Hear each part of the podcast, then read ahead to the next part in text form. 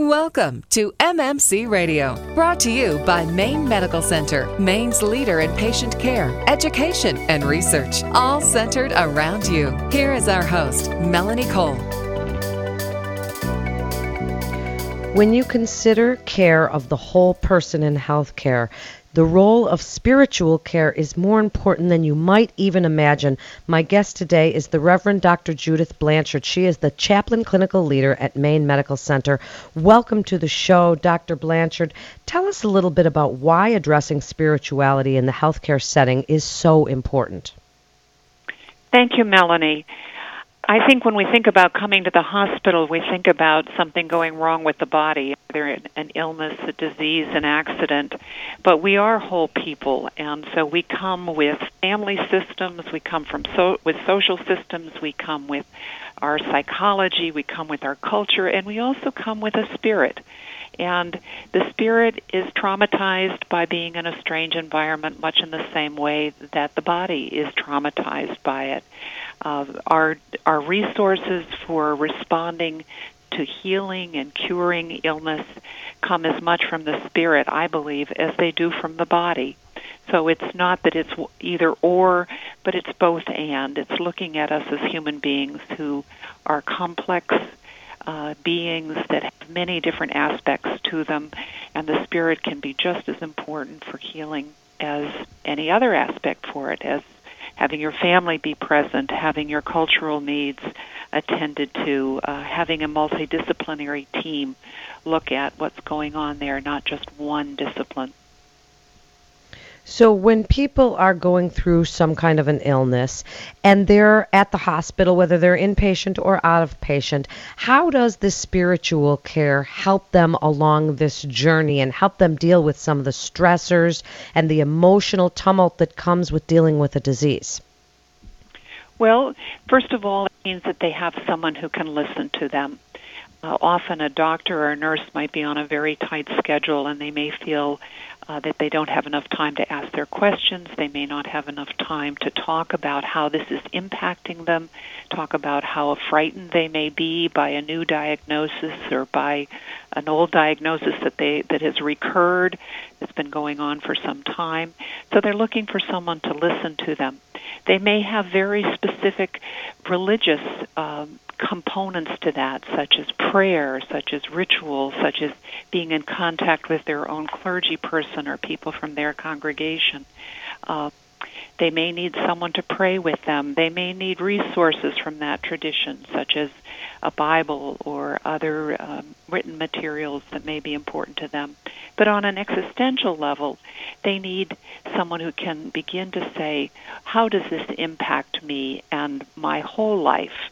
Um, does my life have meaning if all of a sudden I I've lost my legs, or if all of a sudden I can no longer, uh, I have to have a mastectomy, or you know something that changes my body. Uh, that impacts people at a deep spiritual level as well as a physical level. And so when we talk about healing or or even gaining a new perspective on oneself, one has to have an opportunity to discuss those things, to have someone respectful listening to those discussions, and maybe bringing very specific resources or more general resources resources such as presence or compassion or a listening ear or an advocacy uh, when one doesn't understand maybe what's going on. So, Dr. Blanchard, when people hear spiritual care and religion is involved, they, they most likely think of one religion or another. Can you explain that this involves spiritual? It does not necessarily mean one religion or another, and that it is care for the whole body. And how do you work with somebody if they are not of the same religion as you? Well, uh, there's a lot of training that goes into that. In order to become a board certified chaplain, one has to have training in their own religious tradition, but also in many other religious traditions as well. It has to do with a particular cultural and spiritual humility that we're we're coming not with an agenda, but to be with a patient and the patient's family wherever they're at. We're not coming with any kind of judgment. We're not there to take attendance. We're not trying to find out were they at church last Sunday or have they been a good Christian, Muslim, Jew, whatever the tradition is. we're really looking at them as human beings who are in a very difficult situation. And how can we help them address the anxiety, the depression, the the um, fears that come along with that sort of thing. That doesn't mean that we don't have training in those other fields and it also means that we have connections with those specific religious traditions in the community. We have wonderful relationships with our local synagogues and congregations of, of various faith traditions. But Maine is a pretty secular part of the country, just much as the state of Washington is. Probably only about 35% of our patients have a very specific tradition that they are very, very active in.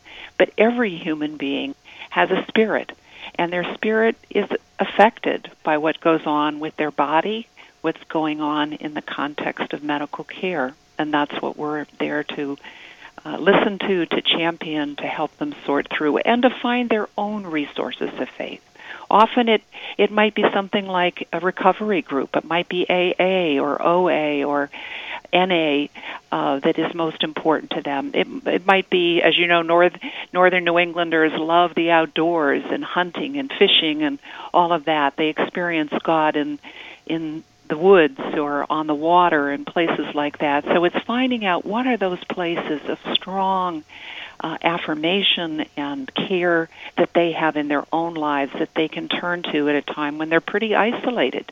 They may have come from the county. They may have come from down east. They may have come from hundreds of miles away to be uh, attended to in our hospital, which is a huge regional medical center. And they may not be able to have the people and those resources around them, and, and it's easy to forget them and feel abandoned. So, what do you do with them and how do you approach them? Do sometimes people say, oh, well, that's not for me or that's not going to help me? How do you approach them and get started? And what can people expect from spiritual care and dealing with that whole person? Well, you're absolutely right that some patients hear the word chaplain and they say, "Oh no, that's not for me." Or they sometimes they'll say, "Oh, I didn't know I was that bad." You know, that they have the model maybe of the military chaplain who comes when they're bringing bad news to families about a death or a change in diagnosis. We try to come in as a non anxious presence, as someone who is there to support their spiritual and emotional lives while they're in the hospital.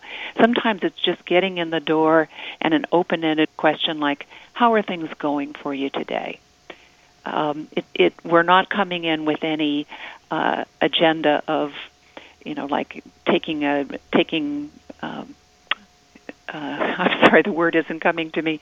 Uh, attendance, or we're not a census taker. You know, where do you live? Where do you go to church? Who's your minister? That kind of thing. So it's it's in our approach of saying we are part of the team. Uh, we know it's not easy being in the hospital. We're here to talk with you about that and to see how we can support you in that process. It doesn't mean everyone is going to be open to it, and we're also not going to stick like glue to that person. Sometimes we're just listening at team meetings about a change in diagnosis. Someone may come in having tests and think, oh, I'm going to be out in 48 hours. I don't need any support. And then all of a sudden, four or five days later, they discover, oh, there was a diagnosis, and now there's major treatment that has to be brought to bear. So we might come back then and simply say, how are things going today? Um, I've been visiting with your doctor, and I know things have been tough for you. Um, would you like to talk about that? In just the last couple of minutes, Dr. Blanchard, and it's such a wonderful topic, and I think it's so important. Please wrap it up for us and give us your best information for listeners on why the role of spirituality is so important with coping and recovery from any illness. Well, I think we're a pretty materialistic society, and so we like to have the facts, we like to have uh, definitive treatments, and the fact is that medicine is an art. Medi- doctors are we we talk about practicing medicine. Doctors are practicing an art and they're trying to meet the individual patient where they're at. And that person is a complex web of connectedness in relationships, in deep meaning making in their lives. And so part of that meaning making often has to do with the spiritual side of life. And that is impacted by diagnoses, by trauma, by all the things that happen in the hospital. So in addition to all of the other fine practitioners who are here, the doctors, the nurses, the technicians, they also have a chaplain available to them. Not required, but eager to help support them in the process of recovery, of healing, of wholeness. Maybe not cure, but in many cases it is. Whether it is or not, we're there for you. We're there for you at the times of death and dying. Uh, we're there for you with new new babies, uh, new hips, new knees, all of the celebratory times of our lives as well. We're certainly eager to, to celebrate with patients too. Thank you so much. It's really great information. You're listening to MMC Radio. And for more information, you can go to mainemedicalcenter.org. That's mainemedicalcenter.org, mmc.org. This is Melanie Cole. Thanks so much for listening and have a great day.